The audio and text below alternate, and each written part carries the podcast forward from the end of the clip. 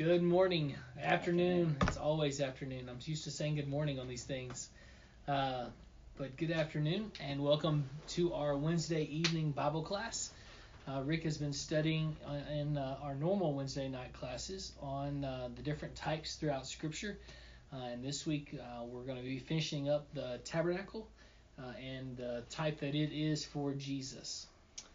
And if we have time, we'll go ahead and begin the uh, next lesson after that, uh, which talks about uh, the bread of life and uh, the water of life, uh, and that Old Testament uh, comparison.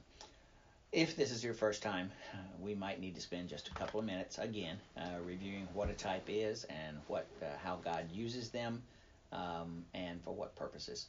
Um, a type is something that occurs in the Old Testament it is a, uh, a signal for us. It's a copy, a pattern, a shadow. Those are all definitions of the word type. But what a type is, is a, a mini prophecy of sorts. It is something that uh, exists in the Old Testament in the form of a person, or it could be an, an entity like an institution of some sort. It could be an event that took place in the Old Testament. Um, and what God does in Scripture is He takes that situation, person, event, whatever, and points us to the New Testament, something that occurs in the New Testament that is a fulfillment of that mini prophecy, if you will.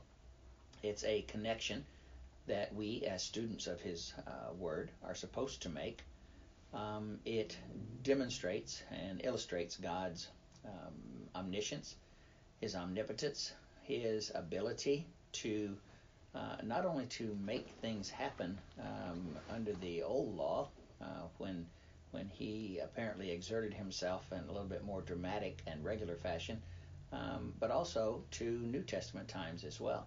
The things that occurred uh, to Jesus, the thing, uh, the things that happened to Him um, in, in, in his life, the type of individual he was, uh, the role that he played. Um, and we have those comparisons as well. And so, not only does that demonstrate uh, to us God's ability to influence uh, history, uh, certainly biblical history, uh, for our benefit, but that benefit is for us so that we can understand not only His greatness and his power to do this, but also an appreciation for God in that he was able to create create these types for us and plant them in the scripture so that when we run across them, when we study them, we can look back and say, wow, that's impressive. Um, one other point that we should make is that within with all of these that we have looked at so far, and we've looked at uh, person to person, a person to a, we'll just call it a thing, an entity, whatever you want to uh, refer to it as. And uh, we are now looking at a thing to a person, uh, the tabernacle and Christ, and we will look at some things to things uh, in our latter, our latter few lessons here.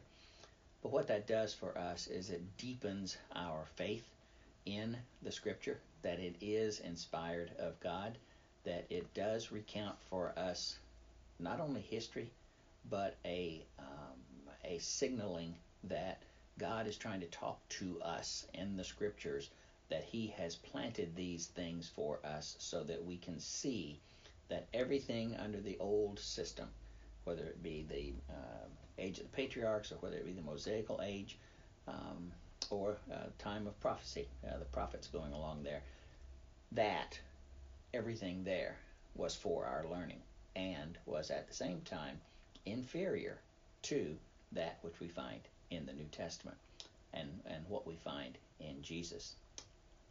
Did you want to add anything to that? Just a general comment about uh, just just a, just a, couple of comments about uh, the video in general.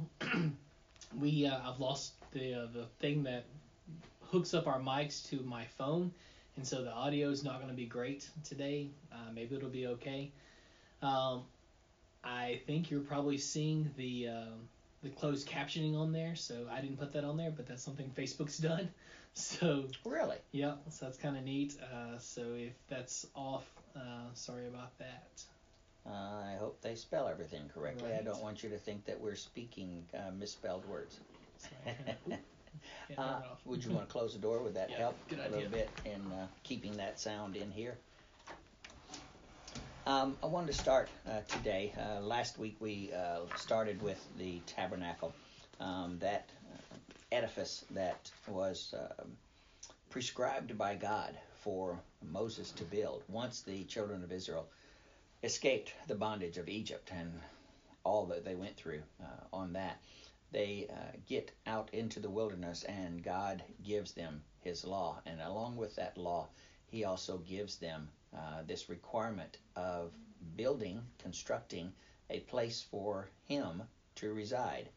Not physically, God is a spirit, and uh, God does not physically um, come down to this earth. Um, and I don't think he ever has, although some say that you know there might are there's small allusions to that in the Old Testament, which we won't get into. Um, but we have uh, God wanting man to know that He was present with them, that His presence was something that was very special for the Israelites. He had never done this uh, for for another group of people. Um, God had communed uh, with Moses individually, communed with Abraham, he communed with uh, Adam and Eve, and, and Noah and others. Um, so talking with man uh, was one thing. But for God to devise some way to, um, in a physical, uh, visual way, show that He was with them, that He was guiding them, that He was protecting them, that He was was um, caring for them and their existence. Um, he did so in the construction of the tabernacle. Um, he spends 12 chapters talking about the setup not only of the design and the carrying out and the construction of, of the tabernacle, but all the way down to the detail of how it was to be carried from one place to the, to another, because the tabernacle was a temporary dwelling. It was a place where, as the Israelites um, got out into the wilderness, they would uh, set up camp, and then whenever God said to move on, the cloud that was over uh, the uh, tabernacle would move. And so they said, time to go. And so they would pack up and then follow that cloud, and then follow the pillar of fire by night um, as well. So, um, he spends 12 chapters and I think included in that cha- those 12 chapters is also information about the priests and what they were supposed to do in the tabernacles and a whole lot of detail about uh, more than just the construction, but he talks about how he wants things set up. And he goes into uh, deep specificity and detailed clarity about how he how he wants uh, this to work for the people. we uh, talked about uh, just before we uh, finished last time. Um, I'm going to read uh, John John one, uh, about the first 14 verses there. Most of us are familiar with uh, that passage and what it, it includes and what it's talking about there, but it t- it sets up this notion for us that Jesus um, is our representation of access to God. The tabernacle was man's access to God under the old law uh, in very limited ways and in, um, as we say, inferior ways. It was the only thing they had at the time. It was uh, real time for them. It was uh, their means of, of at least calling to remembrance uh, their sins, and it was a sign, once again, that God was uh, watching over them, caring for them, protecting them and making sure that their journey to the promised land um, got to take place. In John, the first chapter, it says this In the beginning was the Word, capital W, and the Word was with God, and the Word was God. He was in the beginning with God. All things came into being by him, and apart from him, nothing came into being that has come into being. In him was life, and the life was the light of men. And the light shines in the darkness, and the darkness did not comprehend it. it.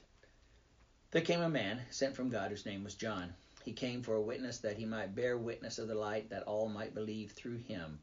He was not that light, but came that he might bear witness of the light. There was the true light, which, coming into the world, enlightens every man. He was made in the world, and the world was made through him, and the world did not know him. He came to his own, and those who were his own did not receive him. But as many as received him, to them he gave the right to become children of God, even to those who believed in his name, who were born not of blood, nor of the will of the flesh, nor of the will of man, but of God. And then in verse 14 it says, The Word indeed became flesh and dwelt among us, and we beheld his glory, glory as of the only begotten from the Father, full of grace and truth. So when we talk about Christ leaving heaven, where he had been from before the beginning of time, he was eternal, just as God was, um, infinite in his existence. Um, he came to this earth. He left heaven, came to this earth, took upon himself the lowly flesh of man, and lived among his brethren. He came to do God's will. He came to deliver God's will to mankind. And in doing so, he ended up being not received, and that's putting it mildly, uh, by his own, uh, even to the point where he died on the cross. Um, I asked Chris just before we started uh, if he would to uh, elaborate a little bit on this word uh, word that we have here. Um, that is the representation of God. It's a strange way for John to start his gospel here. He says, In the beginning was the Word, the Word was with God, the Word was God. I don't remember any time before that that we hear Jesus being referred to as Word. Um, and so he's going to talk a little bit about that, and then we'll come back, and then I'm going to uh, mention one other point before we get into that chart that's on page 69. So this term is what scholars would call a pregnant term. it means a whole lot uh, in, a, in, just a little bitty vessel. Uh, and so the small word, uh, like Rick was talking about, means uh, has these illusions of pre-existence, of eternality. Um, this this being existed before the worlds were ever here. Um, almost amorphous, doesn't have a, a shape, uh, doesn't isn't able to be contained. Um, and also, you see in this word the creative uh, power of God. Uh, with the word, he spoke the worlds into being. With word, he created man. Uh, with breath, he he breathed in life into man. Uh, and so you see all of that um, caught up in this word, and, and there's more. Um, but I, I, think that's one of the things that John wants us to see is is this word is is God is before all the other stuff that was here. This was there. Um, the word that, that you mentioned that I that I would have focused in on uh, was power. The other is authority. Mm. You know, and and both of those are included in what you said about speaking uh, things into create uh, into creation, into existence ex nihilo, I hmm. believe they say. Out of nothing, God spoke uh, things into existence. Um, and uh, also uh, within those first few verses there, and backed up by other scripture in the New Testament, is this notion that Jesus was not a passive player in the creation. Um, you can go back to Genesis and say, let uh, you know, and, and God, it's it's plural there. Uh, let us make man in our own image. But here you find that Jesus, nothing came into being without his participation, without him bringing those things into being. And in doing so, not only did he illustrate and demonstrate unbelievable and unfathomable, fathomable um, power, but also authority. And that authority that was given to him, or was already his in heaven, was given to him on earth. And he he he spoke uh, multiple times about um, all authority has been given to me in heaven and in earth. But at the same time, he was yielding to the will of his Father. I speak nothing that the Father has not given me to say. So we have wrapped up in that word logos and in those uh, verses there uh, in John this idea that Jesus was pre existent. He came to dwell among man. And that verse 14, um, and I meant to uh, meant to say that before I got into uh, asking Chris, but John 1 verse 14, where it says, "And the Word became flesh and dwelt among us." Another translation of the word "dwelt" there is tabernacled. I don't know if God was doing a word uh, play on words there um, through John uh, in this, or else he was just making an assertion there that we should make that connection because he goes on to say, if, if you're doubting that, he goes on to say, and we beheld his glory. When did the Israelites behold the glory of God? In the tabernacle. The high priest went in and, and his glory filled the tabernacle. And once a year, the high priest would go in and, and offer those sacrifices that were not being sacrificed for on a regular uh, basis. So that glory that the Israelites were able to witness and view um, in the tabernacle was similar, or should have been similar, to the glory that we experienced if we had been in first century um, Christianity, the, the glory in the Son as well. He left heaven, he became flesh, and we beheld his glory. Glory as of the only begotten from the Father, full of grace and truth.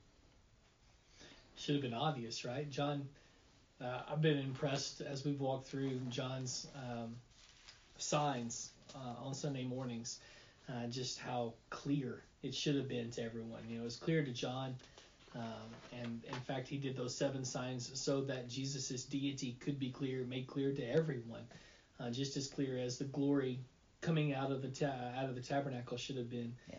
Uh, Jesus' glory, uh, the Father's glory coming through Jesus in, in John 1.14 ought to have been very clear to people.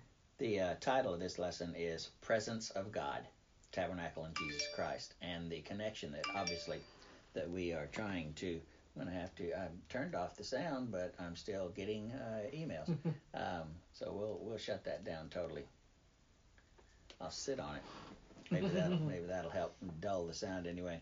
Um, but the presence of God was uh, visible with the tabernacle. The presence of Jesus of God uh, within with and in Jesus should have been obvious.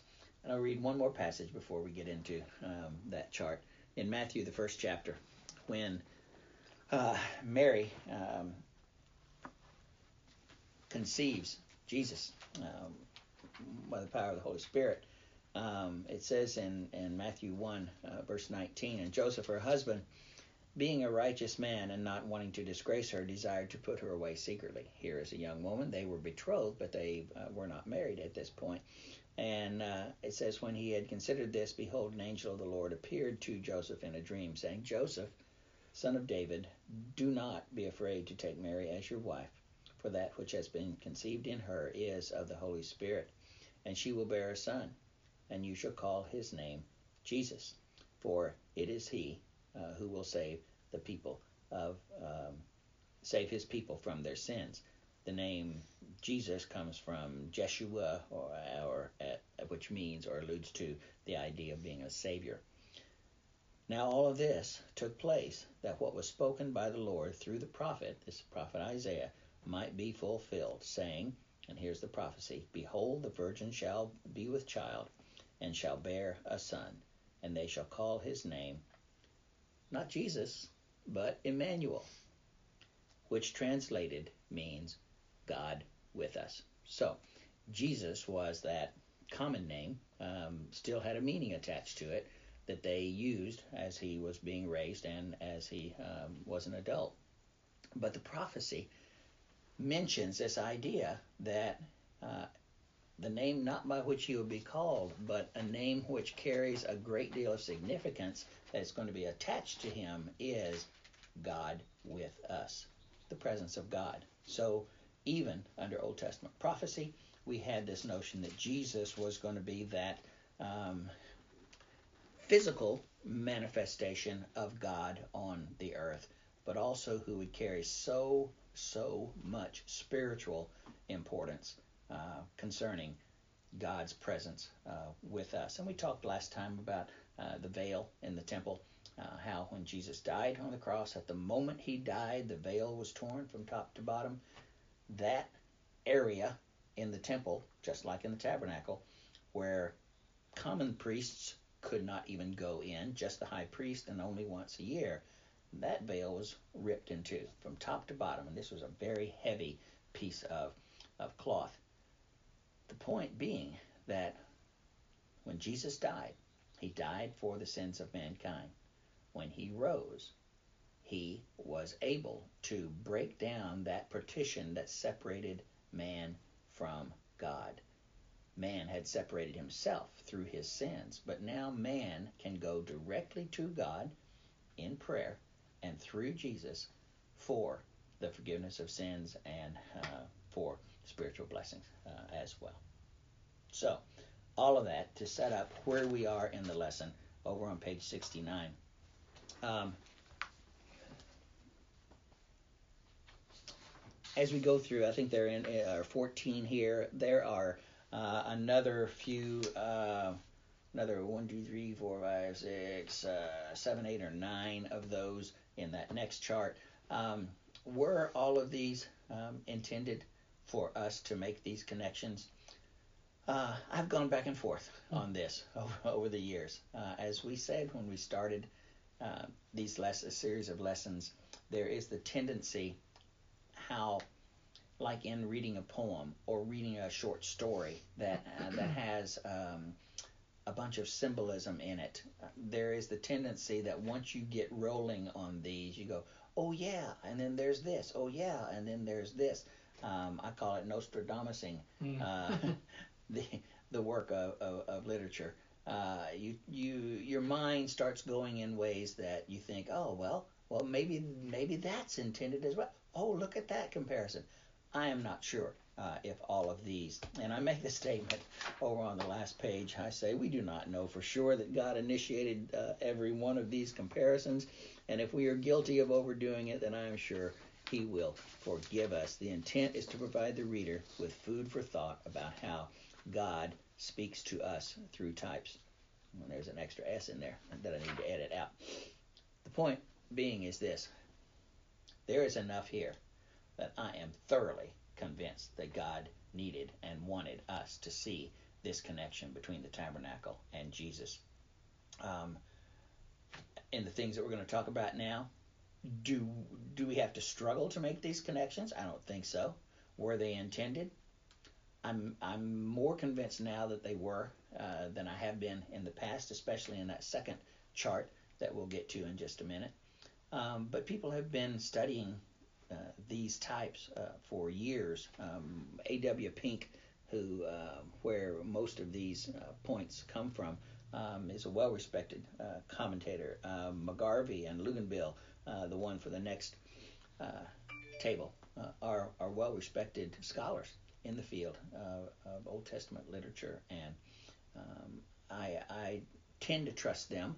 Um, I will test them whenever I read uh, a supposed scholar because there's a bunch of scholars out there who are really wrong about mm-hmm. an awful lot of things.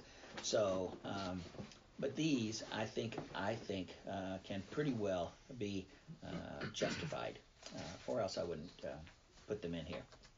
Uh, the first one that we talk about here is the the tabernacle was a temporary appointment, as we said. It was a tent, but a very elaborate tent. Um, and in being something that was temporary, something that was movable, uh, it was inferior not only to the temple that would be constructed and would be glorious and and uh, uh, those those uh, countries that, that came in and, and took over uh, took uh, the Israelites into uh, slavery, um, conquered them, um, always did their best to take the gold and, and things that were out of the temple. Um, it had a lot of really nice, elaborate, um, impressive stuff in it, and so the temple was even a more stationary, a more a superior effort to the tabernacle. And it was by design. God designed it to be that way. In Jesus, on the other hand, we have um, a temple that, as we said last week, in a couple of places, and maybe even more than those places, a temple not made with hands. Those things made with hands would suggest that's inferior. Heaven is superior to anything that we will find on earth. And the scriptures are, are replete in making that point. Uh, Jesus, who is our access to that heavenly tabernacle where he abides currently at the right hand of God, certainly is superior to anything here on this earth. So, um, that first point there about the temporariness of the tabernacle, the less temporary aspect, but still inferior aspect of the temple, um, compared to Jesus is the the type, uh, at least part of the type that we're talking about there. Anytime you want to jump in and make a point, you just raise a finger or poke me with that finger or, right. or whatever. Um, second point Israel wandered in the wilderness without a home or a resting place until uh, the conquest of Canaan. Um, Chris, correct me on this. I believe uh, that did it take them somewhere in in the area of two years to get up to Canaan, or was it that long, or was it more like six months? I have both of those in in mind. I'm not sure. Hit it up in the comments. I'm not sure either. He's not coming out with anything authoritative, so I'm going to I'm to go. Uh, we know that it took them a while to get up to Canaan, um, and once they did, they were not allowed to go in because of the spies and the bad report and all of this, the lack of faith of the people. And so he sends them back in, into the wilderness for another 40 uh, years. Um, so they had a lot of time out uh, away from a place that they could call home. Uh, eventually, they went into Canaan. They uh, conquered Canaan and uh, lived in, in, in that land on both sides of the river, uh, I believe, there um, for a number of, of, of, years and, and even even centuries there. Uh, they weren't always faithful, as we know, but at least they had a home, they had a place. By comparison, and this one could be one that you might say is a little bit of a stretch, Jesus was born in a manger. Um, in a stable, we assume. A manger is a feeding trough, and I don't know where a feeding trough would be other than in or around a stable there. He was the son of a carpenter, a common laborer, not the elite uh, class of the Jews. And he makes the statement um, there is nowhere for the Son of Man to lay his head down. Now, this is after he is, is an adult. Even then, Jesus was um, an itinerant preacher, and that is really demeaning uh, when you consider all else he was. Um, Jesus did not have a home base. He did not have a place uh, to stay. He was at the mercy of, of those who followed him around and those um, that he came into contact with as he uh, traveled around teaching. And then he was also buried in a borrowed tomb. So, this notion of the homelessness of the Israelites and their the tabernacle being their their presence with God could be compared to the life of Christ from beginning to end. Um, that he uh, had no place to lay his head, uh, no place to call home, um, and and was uh, in the end glorified as a result, according to plan. God, oh, though costly to make, uh, it uh, the tabernacle was essentially um, boards, wood, um, curtains, and a bu- bunch of skins. Um, it was nothing compared to the temple, even though it was elaborate. It was nothing compared to that, that edifice that was constructed on, on the Temple Mount in Jerusalem. Um, Jesus is spoken of in Isaiah the 53rd chapter, uh, which we read often before that we partake of the Lord's Supper because it talks so eloquently about uh, um, the form of Jesus, um, how he was nothing special to look at. We, the quote we have here was uh, no form or comeliness, no beauty that they should um, desire him. Um, there was nothing special in his physical appearance that would attract you to him. But there was something that in, in his teaching, no man has uh, has spoken or speaks with the authority like this man was a quote. Um, well, I think they were sent. These were people who sent were sent out to take him, and they came back and said, "Yeah, he he speaks with considerable authority. We're not going to do that. You you're going to have to go do it yourself." Um, so Jesus um, was was um, quote unquote nothing special, but in in his uh, role, in his uh, coming to this earth, uh, in his dying for mankind, in his obedience to the will of his Father, uh, in his glorification, um, not only at one point while he was on this earth, and I think we'll talk about that this week or next week. I can't remember if it's in this lesson because I was looking at both of them this week. Um, at, at one point on this earth in, in the Transfiguration. Um, so we ha- we have this comparison: um, tabernacle, temporary, movable, um, nothing special compared to the temple itself, and then we have Jesus, nothing special to look at, but extremely special um, in in in presence and in authority and in um, being the Son of God. God, when he came down, um, he dwelt on the mercy seat, we are told, on the Ark of the Covenant between uh, two cherubim, which are two angels. Uh, the glory of the Lord filled the tabernacle.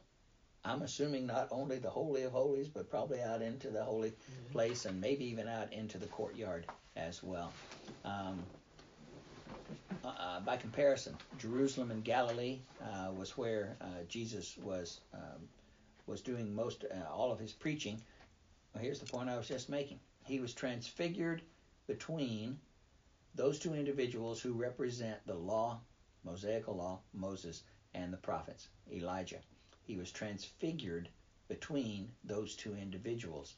And it says, during that transfiguration, they beheld his glory. At that point, he was something special to look at. Absolutely. I, I don't I don't I don't know what that was like. And Peter, James, and John, who were there, uh, Peter was so overwhelmed by the experience. He says, This has to be commemorated some way. Let's build three uh, tabernacles, doesn't he say? Mm-hmm. Uh, three three uh, memorials uh, to, to this event so that we can celebrate the fact that we have Moses. And evidently, Peter, James, and John realized that. Moses, who represents the law, Elijah, who represents the prophets, and Jesus, right in the middle of them, binding those two together, and they beheld his glory. God puts a stop to Peter's plans and says, Yeah, he didn't say it that way, and he didn't say this. All three of those are important. But what he did say was, This is my beloved Son. Hear him. He has all authority. He is superior to the law and the prophets. He ties the law and the prophets together, and he has that ability to tie man also together with God.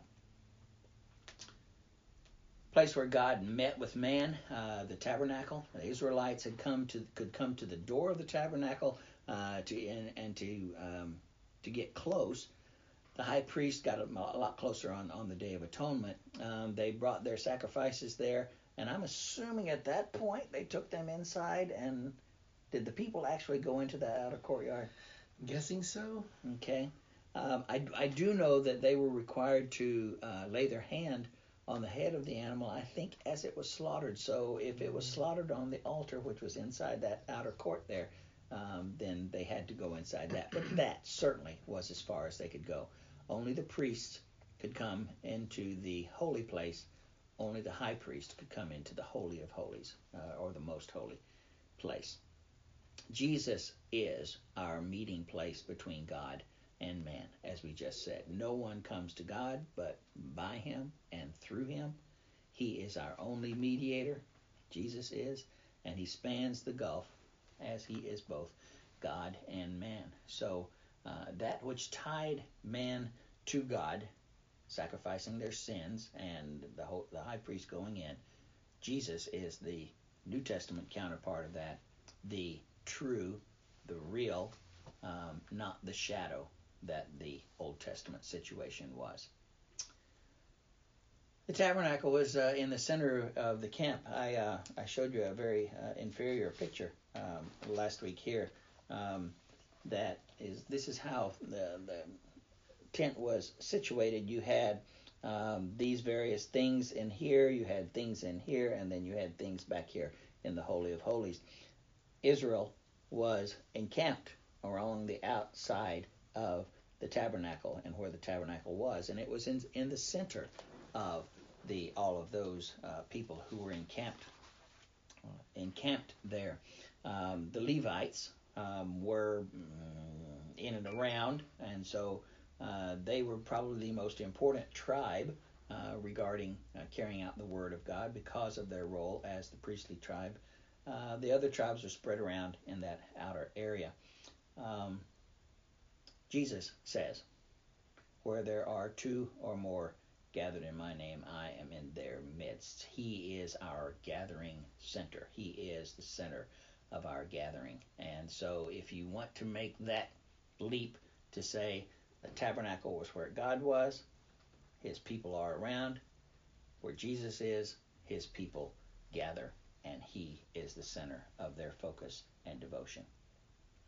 It's the place where the law was stored. If you remember, um, when Moses comes down from the mountain after receiving the first edition of the law, um, he encounters the people in um, engaged in sin. They, uh, through Aaron, have created a golden calf and are, are worshiping that calf as that physical representation of what allowed them to escape from Egypt, um, and whether or not they intended that golden calf to be representative of God or not, it was thoroughly um, unacceptable uh, on God's part and Moses' part. And uh, Moses carries the tablets in his hand and throws them down uh, into uh, the group there, and they are broken. Um, I, I hadn't really thought of it, but it could be that that act in and of itself was uh, an indication of how broken the people were and how now separated they were from God. I think God even threatens to destroy them at that point, and he does another time uh, or two, at least in the Old Testament. Um, and God and Moses, he listens to Moses and and uh, does not destroy them, but he does destroy uh, that law which he has given them. A second version is created uh, later, as we know.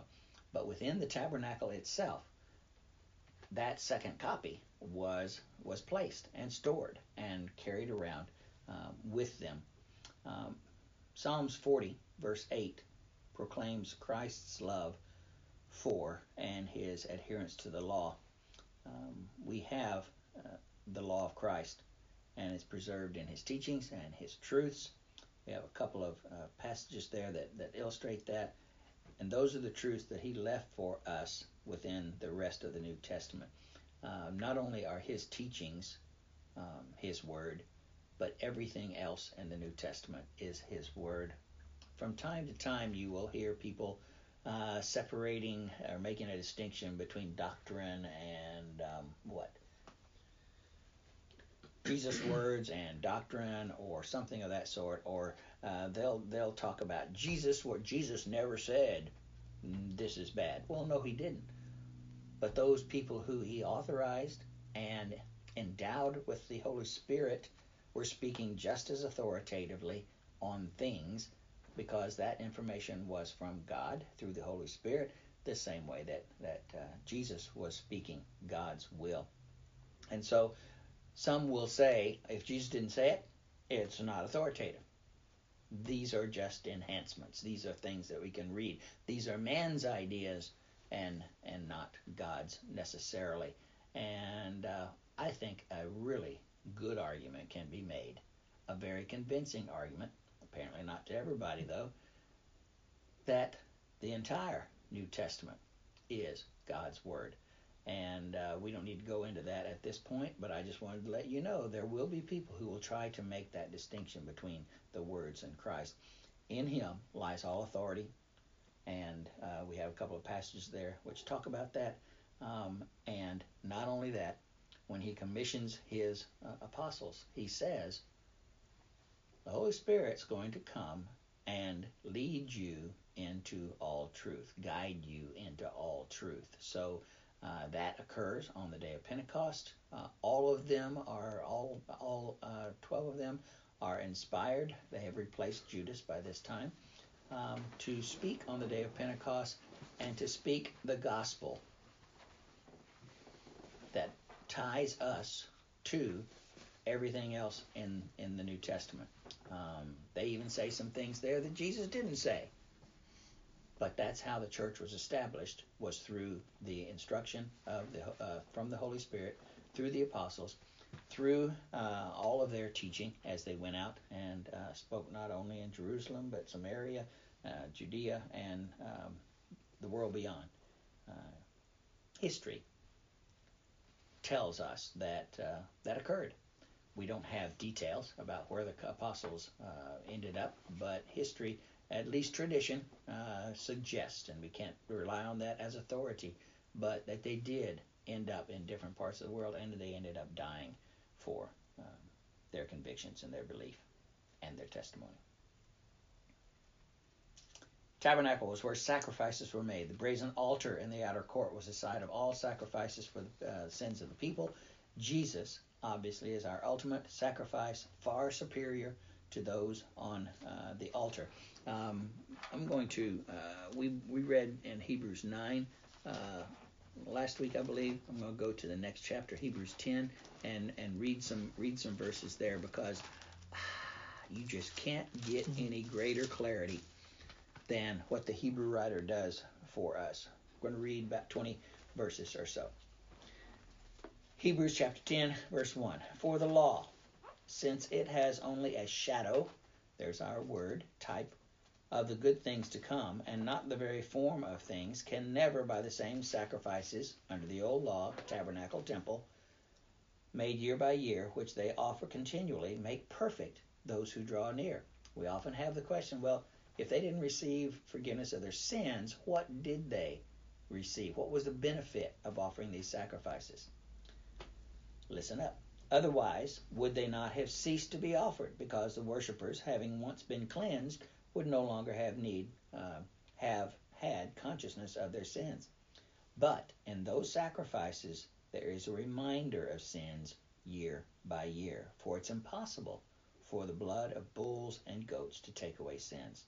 Therefore, when he comes in the world, he says, Sacrificing an offering thou hast not desired, but a body thou hast prepared for me in whole burnt offerings and sacrifices for sins thou hast taken no pleasure. Then I said, Behold, I have come. In the roll of the book it is written of me, to do thy will, O God. Prophecy about what Jesus would say and did say on numerous occasions when he said he was carrying out his Father's word and will. After saying above, sacrifices and offerings and whole burnt offerings and sacrifices for sin that house that thou hast not desired, nor hast thou taken pleasure in, which are offered according to the law. Then he said, Behold, I have come to do thy will. He takes away the first in order to establish the second. By this we have been sanctified through the offering of the body of Jesus Christ once for all. And now he draws a contrast and every priest stands daily ministering and offering time after time the same sacrifices which can never take away sins. But he, having offered one sacrifice for, the, for sins for all time, then sat down at the right hand of God, is waiting from that time onward until his enemies be made a footstool for his feet. For by one offering he has perfected for all time those who are sanctified. And the Holy Spirit also bears witness to us, for after saying, This is the covenant that I will make with them after those days, says the Lord, I will put my laws upon their heart, and upon their mind I will write them. And then he says, And their sins and their lawless deeds I will remember no more. Now, where there is forgiveness of sins, forgiveness of these things, there is no longer any offering for sin. Didn't have to go in and on a daily basis offer sacrifices for sins. Once Christ, the human sacrifice, the Son of God, sacrificed himself, that was the only ultimate sacrifice that ever needed to be made. Since there, and a couple of more verses. Since therefore, brethren, we have confidence to enter the holy place by the blood of Jesus. We can enter the holy place by the blood of Jesus. We are able to go into that in, inner sanctuary by the blood of Jesus, by a new and living way which he inaugurated for us through the veil, that is, his flesh. And since we have this great high priest over the house of God, let us draw near with a sincere heart in full assurance of faith, having our hearts sprinkled clean from an evil conscience and our bodies washed with pure water. Let us hold fast to the confession of our hope without wavering, for he who promised is faithful. So, in those 20 or so verses there, we have this comparison of the Old Testament uh, priests, the old priests under the old law, and how often they had to do it and how regularly they had to do it because it did not grant to those who were sacrificing forgiveness of sins. That only occurred at the point where Jesus died for mankind, rose from the grave, and as it says in verse uh, 14, for by one suffering he has perfected for all time those who are sanctified. So they were sanctified, they were approved of under the old law, but they didn't have forgiveness of their sins until Jesus died, and that was for all time. Blood of Christ flows backwards, blood of Christ flows, flows forward, and that is echoed in uh, Hebrews, the ninth chapter, verse 15 as well. So when we talk about Jesus as the ultimate sacrifice, he was by far and um, very much superior uh, to those sacrifices on the altars of old. Priestly family um, was fed from the tabernacle activities. Christians, God's royal priesthood is fed by the Word of God. Jesus is that Word of God. He is that Logos. He is that bread of life for all mankind. We'll talk about the bread of life uh, next week. As the place of worship, Israel brought sacrifices. From its door, they could hear the voice of the Lord, whatever was going on back behind there. We offer a sacrifice of praise through Jesus um, in Hebrews 13:50. It is only by Him and through Him that we have access to that throne of grace, and we can uh, come into contact with God and and worship God. God tabernacle, uh, especially the temple, uh, was a large edifice, but it only had one door through which Israel's uh, access via the high priest um, gave access to God. Um, Jesus says, I am that door in John uh, 14 and John 10. And he says, I am the way, the truth, and the life. No man gets access to the Father but by me. this one was interesting. I don't think I knew this until a few years ago. The Levites were the most important tribe where the tabernacle was concerned. They dwelt in the midst of all of the tribes. However, the first tribe outside of the um, the gate, that single door, was not the Levites. You would think, uh, logically, it would have been Reuben, being the oldest, uh, the one who would obtain uh, the, the the double um, blessing uh, under the under the patriarchal age. Um, but it wasn't Reuben. It wasn't Simeon. It wasn't Levi. It was Judah. The tribe with the most immediate access to the tabernacle was the tribe of Judah. And we know that Jesus was from the tribe of Judah. Now, was that coincidence? God, you know, the Judah Judahites just snuck up there and got first first dibs on it or something? No. That that obviously was specified and there was a purpose behind that. God was saying to Israel, my son, that seed through which all mankind is going to be blessed, according to the promise of Abraham, is going to come through the tribe of Judah. And they were the ones who always set up right outside uh, the door uh, or the gate uh, of the opening of the tabernacle there. Jesus is that lion of Judah, Genesis 49, Revelation 5 5. He's both our priest and our king. He's a descendant of, of Judah, and it's only through him that we have access to uh, God and his throne. Two more pieces. Uh, we need to move along here. Every kingdom in nature, um, if you go back and look at all of the things that were involved um, in, in pieces of what God wanted in the construction of, of the tabernacle there, every kingdom in nature, minerals, woods, linen, oil, spices, animals, etc., are, are, are mentioned in there and contributed to the features of the tabernacle. Oh, was he just saying, okay, let's let's involve everybody? I don't know. Um, he may have been saying more than that. 1 Corinthians 2 9 and 10 says, For in Christ all the fullness of deity lives in body form, bodily form. And in Christ you have been brought to fullness. He is the head over every power and every authority, and He is all in all. Um, he is everything. He uh, he lacks in nothing. Um, for uh, a sacrificing Savior, for a model for us to look at, for uh, the the purity and perfection of His teachings um, uh, in all ways. He is our all in all. And uh, this one might be a stretch here. I'll, I'll grant you every kingdom of nature is is mentioned in the in the building of the tabernacle. We know that the tabernacle is a type of Jesus, and in doing so, we have everything wrapped up in Jesus. Granted, that one could be a stretch. Tabernacle was built by Moses, a prophet. Temple later was built by a king, Solomon.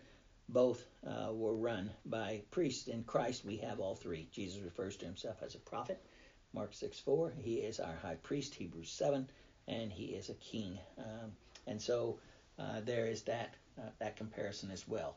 Positions uh, of honor uh, in, within the uh, Israelite nation, uh, Jesus fills all three of those roles um, in, in his person and in his um, position and authority.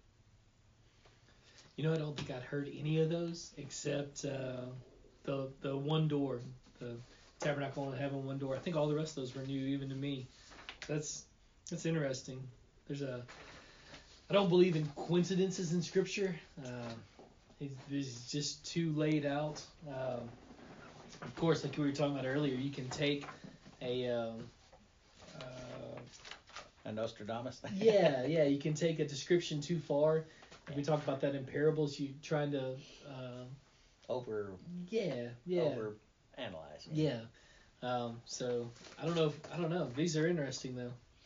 Um, not only with the tabernacle uh, and its construction in and of itself, uh, McGarvey, Luganville, and others have said that the elements within them, and this is this is one of the things that I have waffled uh, on. I don't know if these were intended. Uh, they could be, and they they are. There are certain. Uh, there certainly there are decent arguments for them. I don't know why God would go to all of the trouble to to make this connection between the tabernacle and Jesus, and then include things in there that didn't have yeah. symbolic meaning. So um, it could possibly be that even all of these, the elements inside, um, are uh, pointing toward Jesus as well.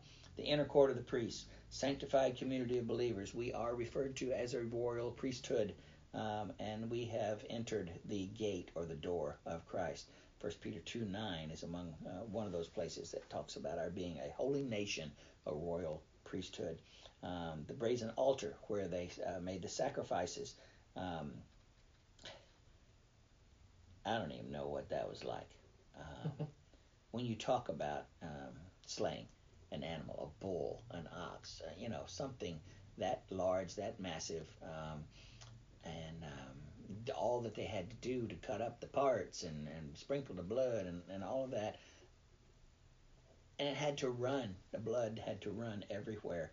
And we talked about how how ugly sin is to God. And in these sacrifices, I'm sure he was calling to mind how ugly the sacrificing of animals is an innocent animal who didn't deserve that and that animal is, animal is suffering for my sins. Um, the cross of christ uh, hebrews 9 11 14 uh, where all of mankind's sins were accounted for uh, in his sacrifice the laver the bowl where they did ceremonial washes sacrifices were washed as well as the hands and feet of the priest the entire body of the high priest on Day of Atonement was was wa- washed there. The individual sinner uh, laid his hands on the sacrifice. Um, as the laver, and here's the comparison, as the laver stood at the door of the tabernacle, baptism, water, cleansing stands at the door of the church. Each sinner must accept Christ before baptism and before entry. Um, more about uh, water uh, in upcoming upcoming weeks and the importance of how God used water in both the Old Testament and the New Testament. Next page. Tabernacle itself had two compartments: holy place, most holy place, or holy of holies, symbolic of the church. It is holy. Uh, we are a holy nation, uh, and it is that initial access to God through Christ and heaven, the most holy, uh, where God resides. The golden table and once you get inside, all this was in the outer courtyard. Once you get inside the holy place there, you have uh, the bread of the presence. Uh, this was uh, the manna that uh, uh, part of the manna that was preserved for the people to for them to know that their care was being provided for on a daily basis by God. Represents the life-giving nature and person of Christ for all who partake of the bread of life.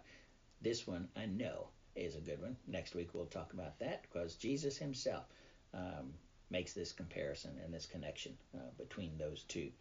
The golden altar, a bowl where uh, coals from the brazen altar were placed, and I guess in between sacrifices, they would take coals in there and keep those coals going. So when the next sacrifice round uh, came about, they would bring out those coals on and make those burn burn those sacrifices um, there uh, using that.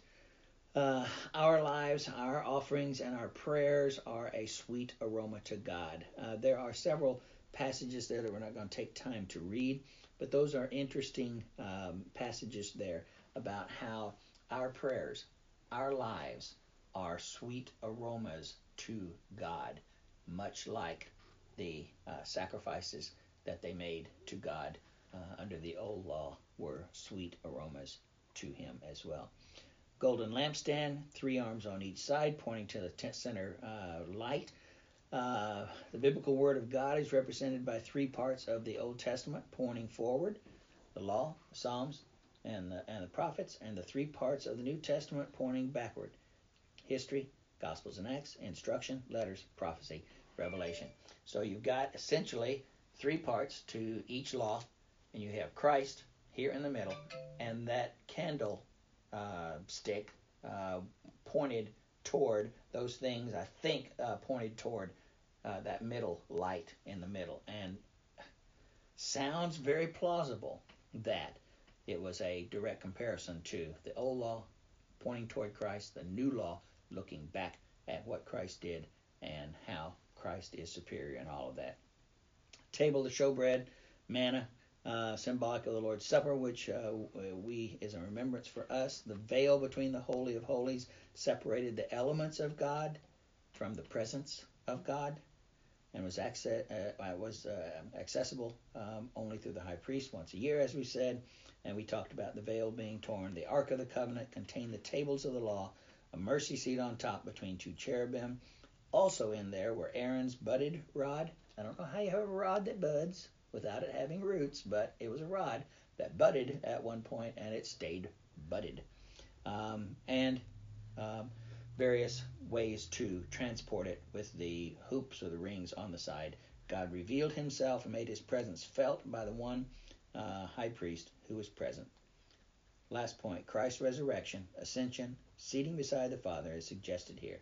Ark and mercy seat are one, as the Father and the Son are one. Manna, God's, God's physical provision. The rod, God's protection. God's spiritual provision. Uh, man at one time or another rejected these, sinning against God.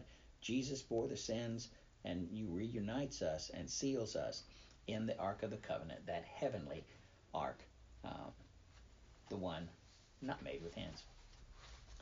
So, I think there's considerable effort um, expended by God to show us this type. Um, if we have stretched a couple of these, as I say, I think He'll forgive us. Uh, our our goal is to is to make these connections in the truest and and uh, most honorable way that we can. We know God uses types. We know that the tabernacle is a type of Christ, as is the temple. Um, how far we go in that comparison, um, I'll leave that up to you. But these are things that that scholars say certainly ring of a a connection between these two. Um, and so they're worth our consideration at least. Any final comments, Chris? No. you can download the lesson uh, through our Facebook page. Uh, I think I put the link on the post that was directly beneath this one. If you've got the notes, follow along, and that will help. Um, talking about a lot of deep stuff. Uh, so trying to see that uh, as as Rick walks you through it uh, is really helpful. So you can download those uh, off of off that post I put on beneath this one.